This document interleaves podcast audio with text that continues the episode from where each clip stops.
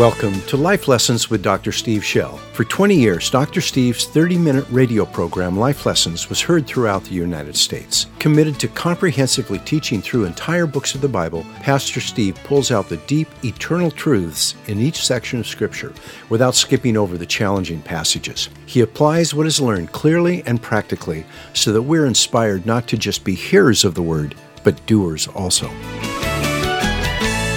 Father God, open your Word. Open our hearts to the word and feed us. We love the word of God, it is bread to our soul. We ask today to understand with faith, and I ask for grace to let you speak your word today in Jesus' name. Amen. Revelation chapter 1, verse 1. The revelation of Jesus Christ, which God gave him to show to his bondservants the things which must soon take place. Now I'll stop there. It's the revelation of Jesus. It's all about Him. It's revealing who Jesus is, basically, which God the Father gave to His Son to give to His bondservants, which you'll find out later are the prophets. So Jesus is giving this to the prophets so they can explain it to the churches. The things which must soon take place. Would you say things which must soon take place?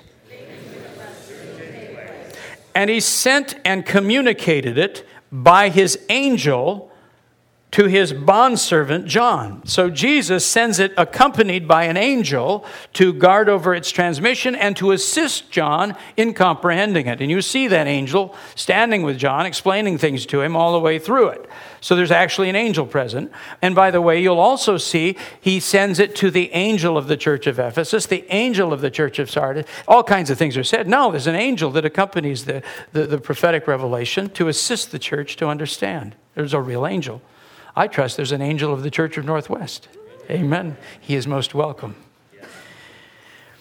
Who, and then to his, his bondservant John, who testified to the word of God and to the testimony of Jesus Christ. Literally, the Greek says, who witnessed to the word of God and the witness of Jesus Christ, even to all that he saw. So John says, I gave you everything that was given to me from Christ. I have accurately witness to it and borne witness to the revelation he has shown me. And verse 3 Blessed is he who reads and those who hear the words of the prophecy and heed, do, and obey the things which are written in it, for the time is near. Would you say, for the time is near? There are two statements in these verses which have long troubled me. They are the things which must soon take place, and the time is near. If these words are taken to refer to chapters 4 through 22, and I assumed they did, it would seem that they are inaccurate because they culminate in the physical return of Jesus Christ, who, after nearly 2,000 years, has not yet appeared. Trying to argue that God thinks of 2,000 years as soon isn't convincing, at least not to me. So, I, I, mean, have anyone else in the room struggled with this a little bit? You read this, I'm coming quickly, I'm coming soon, look out, here it comes. And that was 2,000 years ago, and you think, either your, your way of interpreting soon is different than my way, or this was wrong. And I, I, I don't believe anything in the book is wrong. And I have struggled with this. I thought, how could you have missed it? I mean, uh, by any stretch of any imagination, 2,000 years isn't soon. You say, well, oh, oh no, uh, but is a day is a thousand years, so it's only two days for God. Oh, right. You know, that, that that is just, uh, that's extrapolating something. Uh, 2,000 years in human history is a long time. I'm sorry, it is. And so if that's what it meant, then it missed. It was wrong. And then here's what God showed me God showed me the structure and the, and the makeup of, of the book of Revelation. And as He has done that, all of a sudden, I, I, it, it makes total sense by no, stretch, no stretching at all. Let me read on. When I finally understood the purpose and structure of the book of Revelation, those words made perfect sense to me. They became a powerful warning and a wonderful promise. What did I discover? I recognized that those words, along with similar words at the end of the book, I give you those references, were addressed to the seven churches in chapters 2 and 3. And after reading what the Lord said to them, it became clear that what would soon take place were not the events surrounding the Lord's physical return at the end of the age, but his coming in spirit to judge five of the churches if they did not repent, and strengthen two who were facing a serious religious persecution. To state it simply, what was near wasn't the physical return of Jesus Christ, but a visitation of severe discipline to five of the churches and an intense persecution of two. But his, if, but his words weren't meant just for these first century churches. The problems they experienced continue to trouble us today in one form or another. We can use their example to examine our own faith and conduct and thereby avoid repeating their failures or facing their punishments. Let me show you what I mean. These things are not last days events, they are very temporal events that are happening in, in time and history in that, in that church's life. Go with me to Revelation 2. I'm going to just sample and show the, the, the, the, trend to you so you get a feel for it. This is the letter to the church at Ephesus. He says, and, and these are five, uh, seven historic congregations in what is now Western Turkey. It's Asia Minor. And they, are, they were congregations not too far from where John was located on the Isle of Patmos in exile for his preaching. All right, he says this But I have this against you, that you have left your first love. Another time, I'll tell you what that means. Therefore, remember from where you have fallen and repent and do the deeds which you did at first, or else I am coming to you and will remove your lampstand out of its place. I will take the anointing of the Holy Spirit for revelation out of the church. The Spirit will leave. Ichabod. You will have the Spirit depart. That's horrible. But it's not last days stuff. All right, go to, go to the next one, Revelation 2.10. This is his words to the church in Smyrna. Now they are a church that's under physical persecution. So to them, he gives, he encourages them. Do not fear what you are about to suffer. Behold, the devil is about to cast some of you into prison, so that you will be tested and you will have tribulation for 10 days, limited but a, a serious period of time. Be faithful unto death, and I will give you the crown of life. And indeed, they were about to face a terrible physical persecution. Go on down to 14. Here is the church at Pergamum. Listen to what he says to them I have a few things against you, because you have there some who hold the teaching of Balaam. Do you recall Balaam? He was, he was a true prophet of God, actually came from Mesopotamia, but a true prophet of God. And the Moabite king hired him, saying, I want you to cast a curse on Israel as he was coming into the land. They stood on these mountaintops looking at Israel camped out in the valley, and Balaam desperately wanted to curse them because he was going to get a lot of money for it. But the, the God wouldn't allow him to. Well, the story goes on, and what actually happened is Balaam, in desiring to please the Moabite king to get the money, told him, Listen, I can't curse Israel, but I can tell you how to get them cursed. He said, If you, if you lure them into, sexual, into, into worshiping other gods and sexual immorality, God Himself will judge them.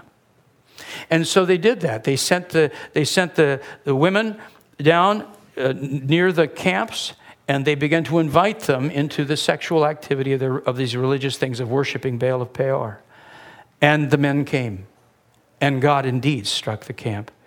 And God never forgave. So Balaam is a byword for a prophet who takes their, their spiritual uh, gifting and uses it to corrupt the people of God, not to protect them and to heal them. So it's what a false, greedy prophet will do when, when, when their flesh leads them. So he says, Some of you have hold the teaching of Balaam, and here's what he did, who kept teaching Balak, that's that Moabite king, to put a stumbling block before the sons of Israel, to eat the things sacrificed to idols, and to commit acts of immorality. That's exactly what happened. So you also have some who, who in the way, hold the teaching of the Nicolaitans, which is that teaching that allows for this. I'll explain it later. Therefore, repent or else I'm coming to you quickly, and I will make war against them with the sword of my mouth. He's coming to do what? Not return in the clouds. He's coming to bring a visitation of discipline. He's going to speak judgment on this church. Now let your eye go further. Let's look at uh, Thyatira for a second. Verse 20.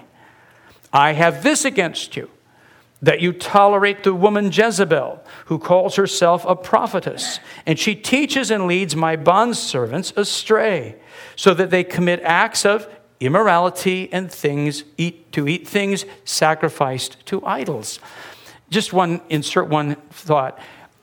The culture out of which these people are coming is built around the pagan temples. They go into these great gatherings. They eat these, have these feasts that are where the things are sacrificed to the idols, and there is there is cultic prostitution, both male and female. It's part of the religion. Imagine that, and and so people are you know, their mothers, their fathers, their aunts, their uncles are saying, "Come on to temple with us. Come on, come on. You can't not be part of the fall festival." And so the people, these Christians, are being lured, and some prophet is saying it's okay. You're free in Christ, or whatever. Some justification is being given to allow them to enter back into these practices. Listen what he says. He says, I gave her time to repent, and she does not want to repent of her immorality. I will throw her on a bed of sickness. That's not last days stuff, that's temporal judgment. And those who commit adultery with her into great tribulation unless they repent of their deeds. And I will kill her children with pestilence. That's contagious disease. Some sort of disease will sweep through. And all the churches will know that I am he who searches the minds and the hearts, and I will give to each one of you according to your deeds. You see what I'm saying? I'll stop there, but there's the others, you have the references. Those are not the return of Christ. Those are Jesus visiting his church to bring discipline. I am coming quickly. The time is near. This is a prophetic warning. There is quite a difference between the ongoing discipline, training, refining, which God sends to every believer, we saw that in Hebrews 12, and the severe discipline, adversity meant to correct us, being threatened against five of these seven churches. It would seem from these prophecies that there are thresholds of disobedience which, if crossed, bring a disciplinary visit from Jesus. You see where we're going? Where else do we see this? Is this an isolated thing? Did John have a bad day and get crabby? Let's see. Go with me to Acts 5. You see, the natural thought is, well, that's Old Testament stuff. God, God really zapped him back then, but he's nice now. Well, he is nice, but he's, un- yes, he's unchanging. Acts 5 1. You have here Ananias and Sapphira, a couple in the early church. This is very early in the church's life. And they have watched Barnabas, who we know wrote the book of Hebrews. They've watched Barnabas sell a piece of land back in Cyprus, which is his home, and take the money and use it to support Christians who've been thrown out of their families because of their faith in Christ. Many people were poor because they were being disinherited, they were losing their jobs, their families, because of their faith in Christ. There's religious persecution. Well, apparently everybody really applauded Barnabas. Well, he did it right from a pure heart. They thought this is a good idea. So a man named Ananias and his wife Sapphira, verse 1, sold a piece of property and kept back some of the price for himself and his, with his wife's full knowledge and bringing a portion of it, he laid it at the apostles' feet. Now, there's nothing wrong with him giving only a portion of the sale price, only he presents it as though he's giving all. Because there's something that corrupt in him. There's, there's a lack of fear of God. And he literally wants the approval and the, the, the adulation. And it's too early in the church's life to have that kind of corruption enter in. But Peter said to Ananias, Why has Satan filled your heart to lie to the, early, to the Holy Spirit? And keep back some of the price of the land. While it remained unsold, did it not remain your own? And after it was sold, was it not under your control? Why is it that you've conceived this deed in your heart, and you have not lied to men, but to God? And as he heard these words, Ananias did what? He fell down and breathed his last. He dies on the spot. And great fear came over all who heard of it. Can you, can you imagine the offerings uh, after that? wow. I don't know, the budget's up.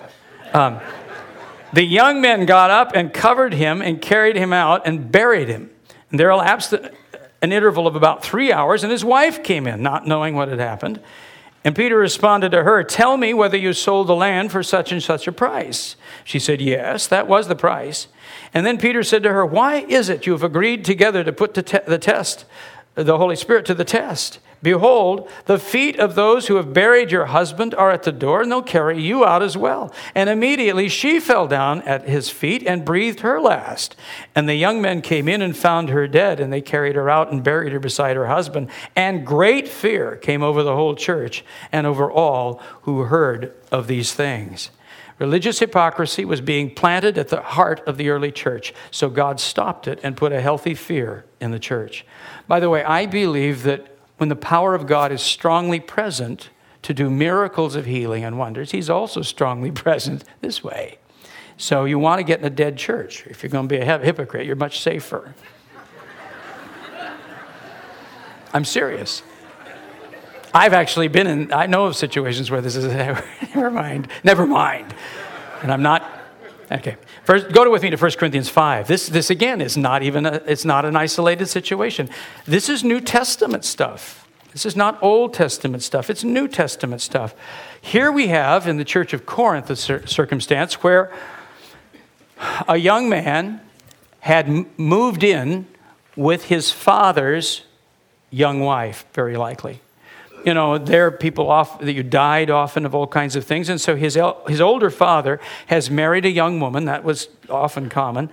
He's married a young woman, and his son has fallen in love with his wife. The two have run off together and are living together and still coming to church. So that lovely couple in the third row, and, and forgive me, third row, the lovely couple in the third row was shacking up. And, and, and not only that, but he's with his father's wife. There's just complete disrespect in this thing. And the church is saying nothing. They're just going on like nothing happened. And, and Paul hears of it, and here's what he says. Chapter 5, verse 1. It's actually reported that there's immorality among you, an immorality of such a kind as does not even exist among the Gentiles, that someone has his father's wife. You have become arrogant and have not mourned. Instead, that, you, that the one who had done these, this deed would be removed from your midst. You should have confronted, called for repentance, and if he refused, you should have put him out of the church as discipline. I, on my part, and he's on the other side of the Aegean Sea at the moment, through, though absent in body but present in spirit, have already judged him who has also committed this, as though I were present. And in the name of our Lord Jesus, when you are assembled, and I with you in spirit, with the power of our Lord Jesus, I have decided to deliver such a one to Satan for the destruction of his flesh, so that his spirit may be saved in the day of the Lord. Paul says, I have sought the Lord, I know this is true, and he has taken and removed the spiritual covering off of this man. Imagine, even in his immorality, as part of the church, there is a covering over him, even in his sin. See that? It's a remarkable feature. So Paul says, I'm stripping that back, allowing the devil to attack his body to bring him to a place of crisis so he will repent and his spirit will be saved in the day of the Lord. May I point out that none of this kind of thing would ever would be conceivable or make any sense at all unless it were possible to backslide and lose your salvation. You just don't do those sorts of things. The only thing that makes sense of this is that it is possible for a Christian to get so seduced, so engaged, so enslaved back into things that they are literally dragged back. And so emergency measures are going on. Notice his goal it's not to punish the man. We're going to get him for what he did. It had nothing to do with it. So his spirit may be saved in the day of the Lord. How dare you let him be deceived like this? Because those who practice such things, he will say elsewhere, will not inherit the kingdom of God. You can't game God. The grace of God doesn't mean you can game him. And so the warning is there. Let's look at one more. Chapter uh, 11 of 1 Corinthians. Now, I, when we serve communion here, I often encourage you to take communion out to other people. And I say, well, read from 1 Corinthians 11. That's a good one. I said, but don't read the whole passage because there's stuff there that make them nervous. And this is what I mean, but I'm going to explain to you why, what, what was going on. The Corinthian church, believe it or not, would gather And the wealthy people would go into the houses. They're small, they can't take everybody. So they'll go into the houses, and the poor people are left out in the courtyard. When they served communion, they would serve it to the wealthy and give nothing to the poor.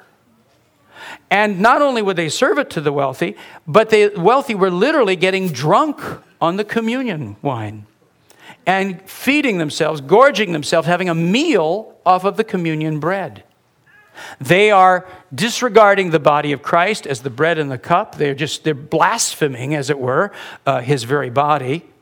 And they are blaspheming the body, the human body of Christ, ignoring that we are all one and that there's no separation. They're putting the poor outside and they've built factions into their midst. Uh, and, and so when they take communion, look what's happening. And that's what he explains. And we'll go down to verse 29.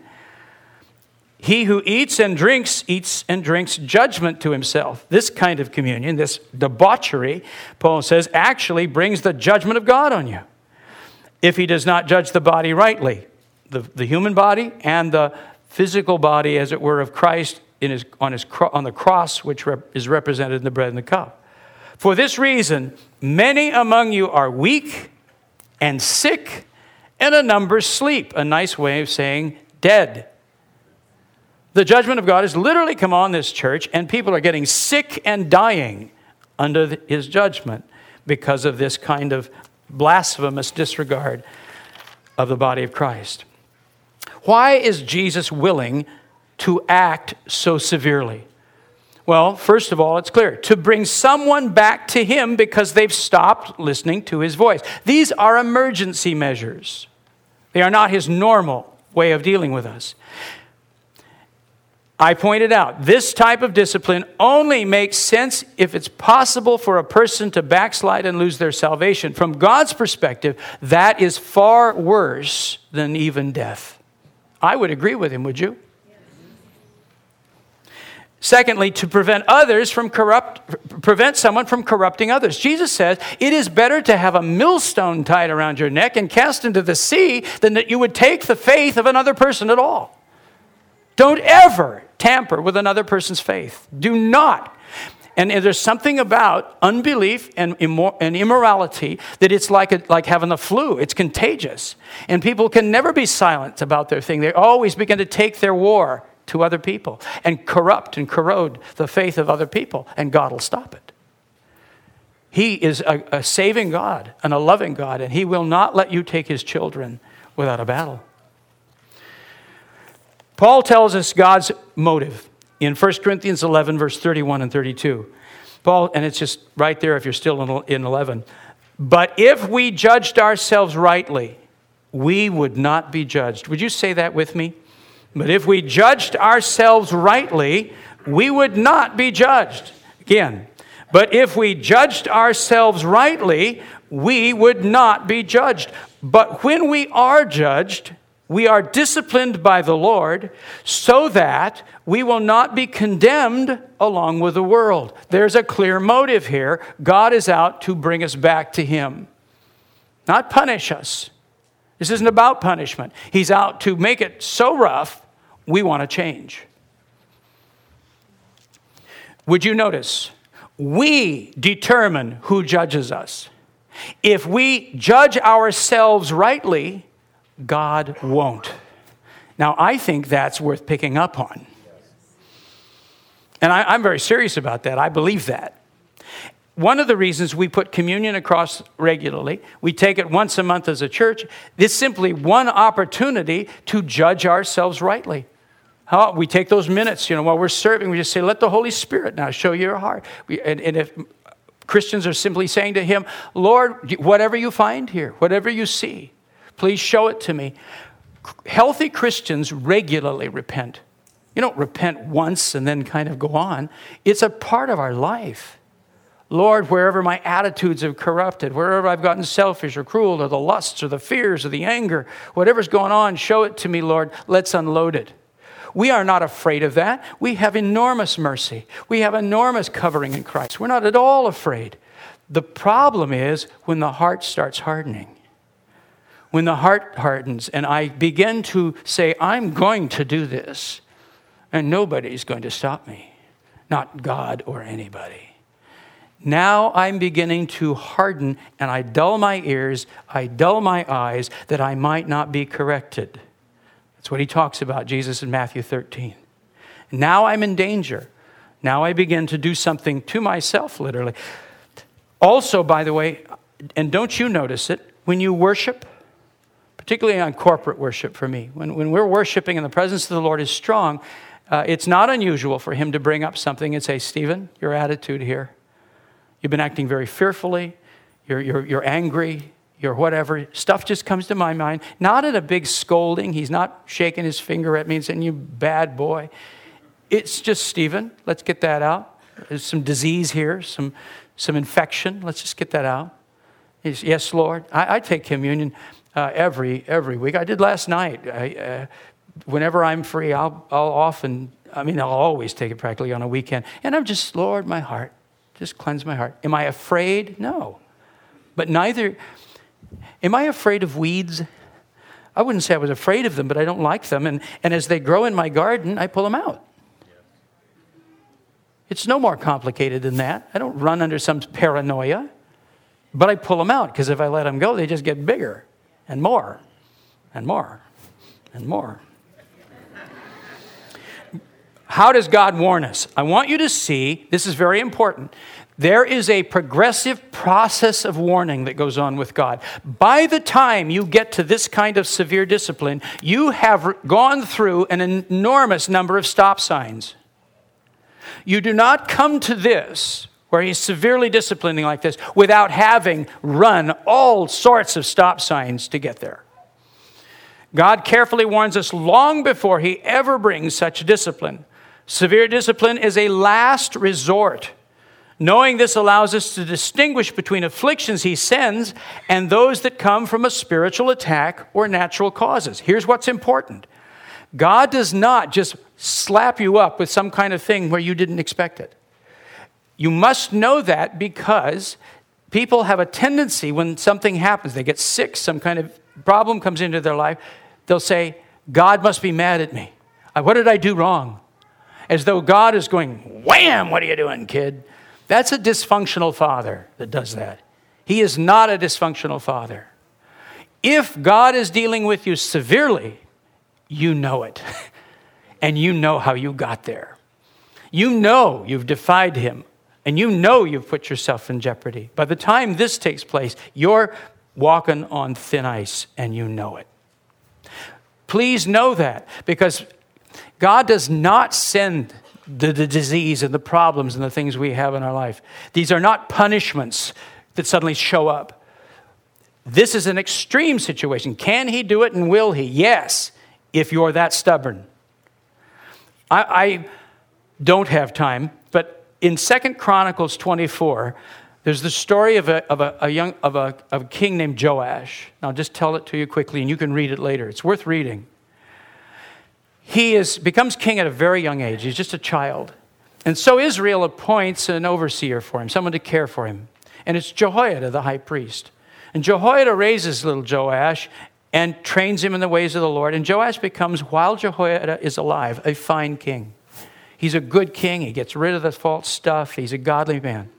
But when Jehoiada dies, the elders of Israel come and they bow down to him, flattering him and encourage him to let the old worship of the Asherim and, and the Baal. Now, I'm not going to describe this, but the Asherim, Asherah are these terrible statues of women, and I'm not going to describe it. They're very vulgar, it's very sexual, has to do with Baal and Asherah, and you have these, these uh, sexual acts as part of the worship.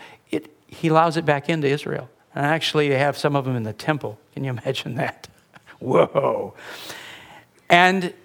Uh, Okay. Second Chronicles, 22 hours. Come on, quick. It's right after First Chronicles. I want to help you get there fast. I'm going to just show you this quick, just so you, so you can see. Here is an example of God's progressive discipline finally ending up getting harder and harder. Verse 17 After the death of Jehoiada, the officials of Judah came and bowed to the king, and the king listened to them. They abandoned the house of the Lord, the God of their fathers, and served the Asherim and the idols. So the wrath of came upon Judah and Jerusalem for this guilt.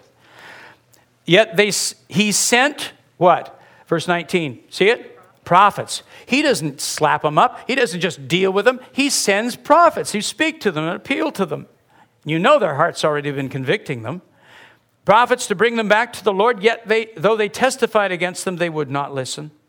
And then the Spirit of the Lord came on Zechariah, the son of Jehoiada. This is like a brother to Joash. It's Jehoiada's son. He's been raised with him.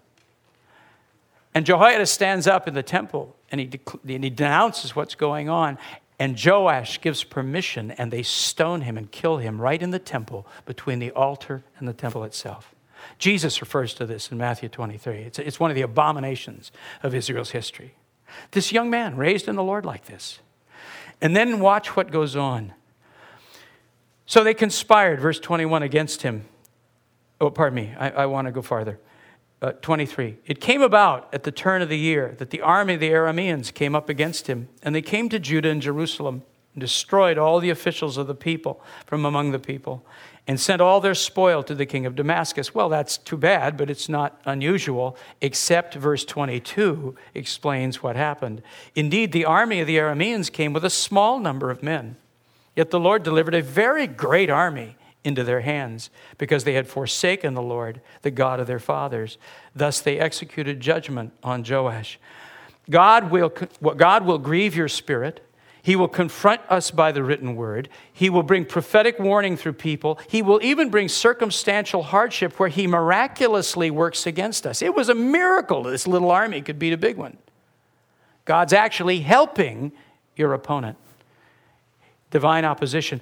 And then notice, and when they had departed, verse 25, from him, they, for they left him very sick. Do you see it?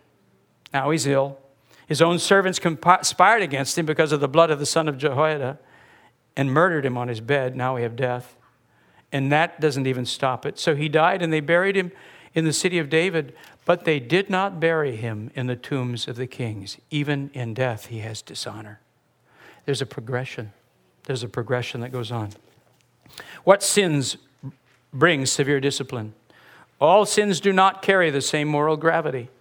A popular misconception is that all sin is the same. Nonsense. This comes from philosophical reasoning, not the clear witness of Scripture.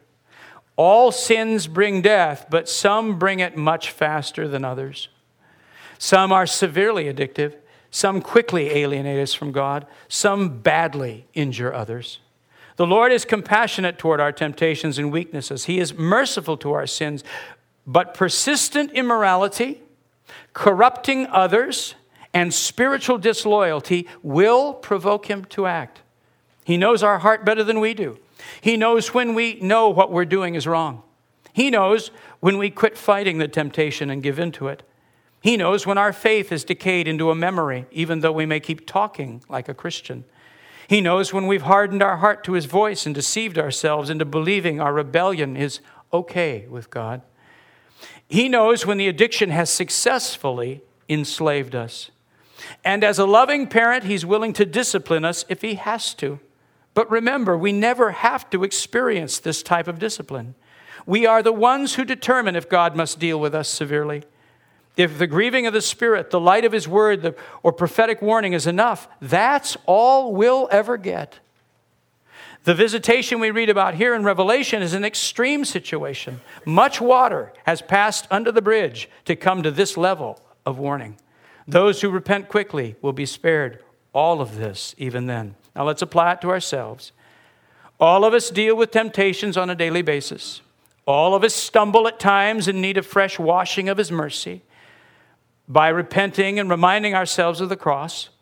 Yet these passages warn us not to confuse God's mercy with indifference, nor His patience with a lack of will to discipline.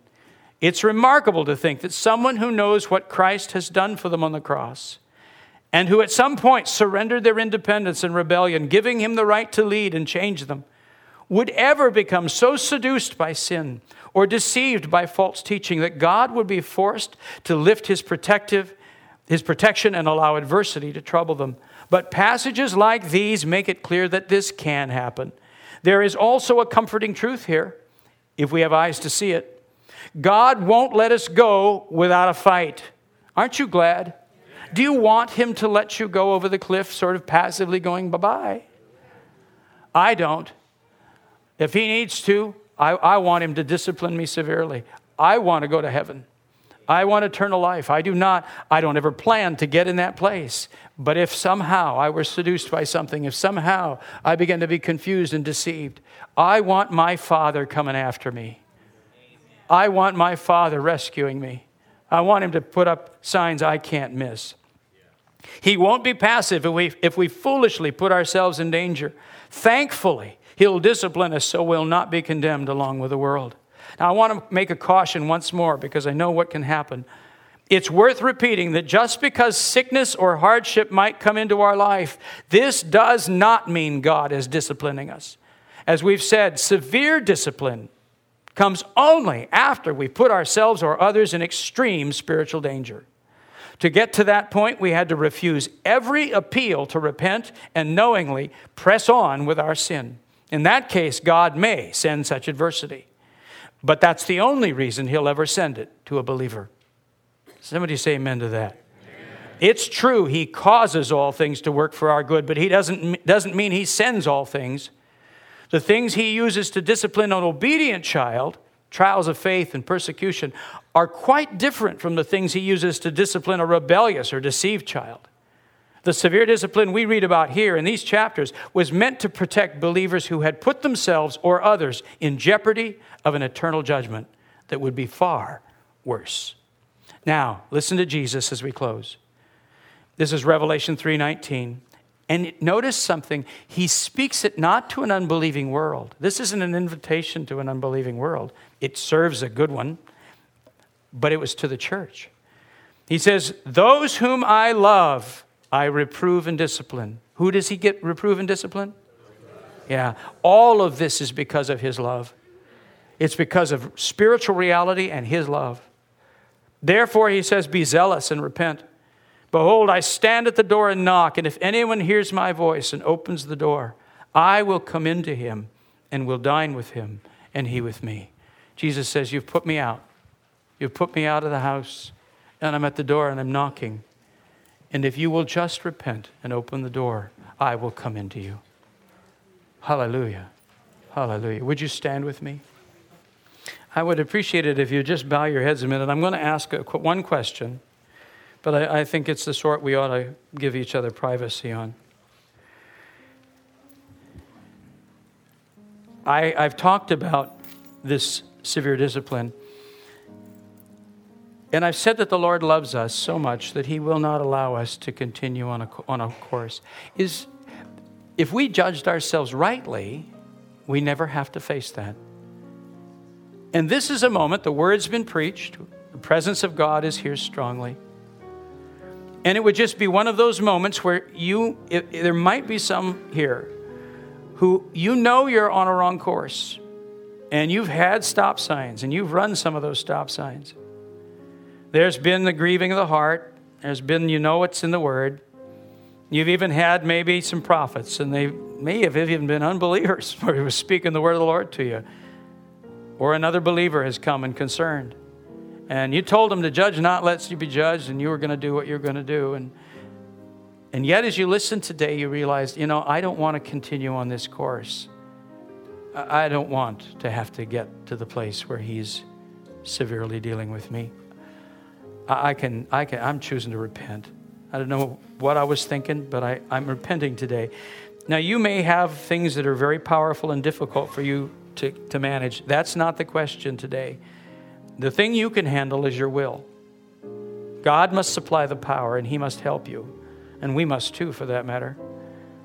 But if there's anger or fears or, or or, or, or, addictive behaviors, if there's things going on in your life where unbelief or false doctrine, you've been entertaining it, and you've really been going and allowing that stuff to have its way.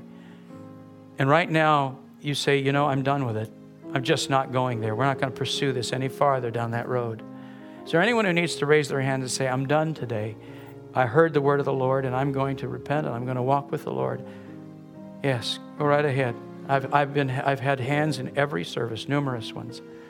Blessed be the Lord.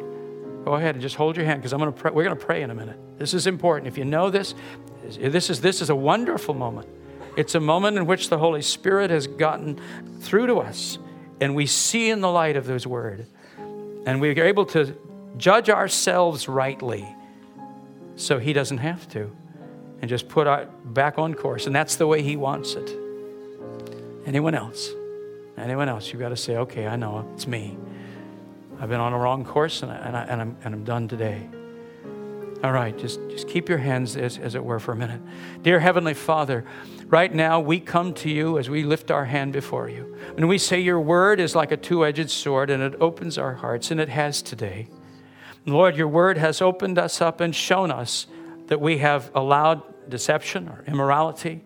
We've allowed false teaching, false things somehow to come in and corrode us. And you've been warning us, and we acknowledge you've been faithful. We acknowledge you, Holy Spirit. You've, you've never let up on us or stopped caring for us for a minute.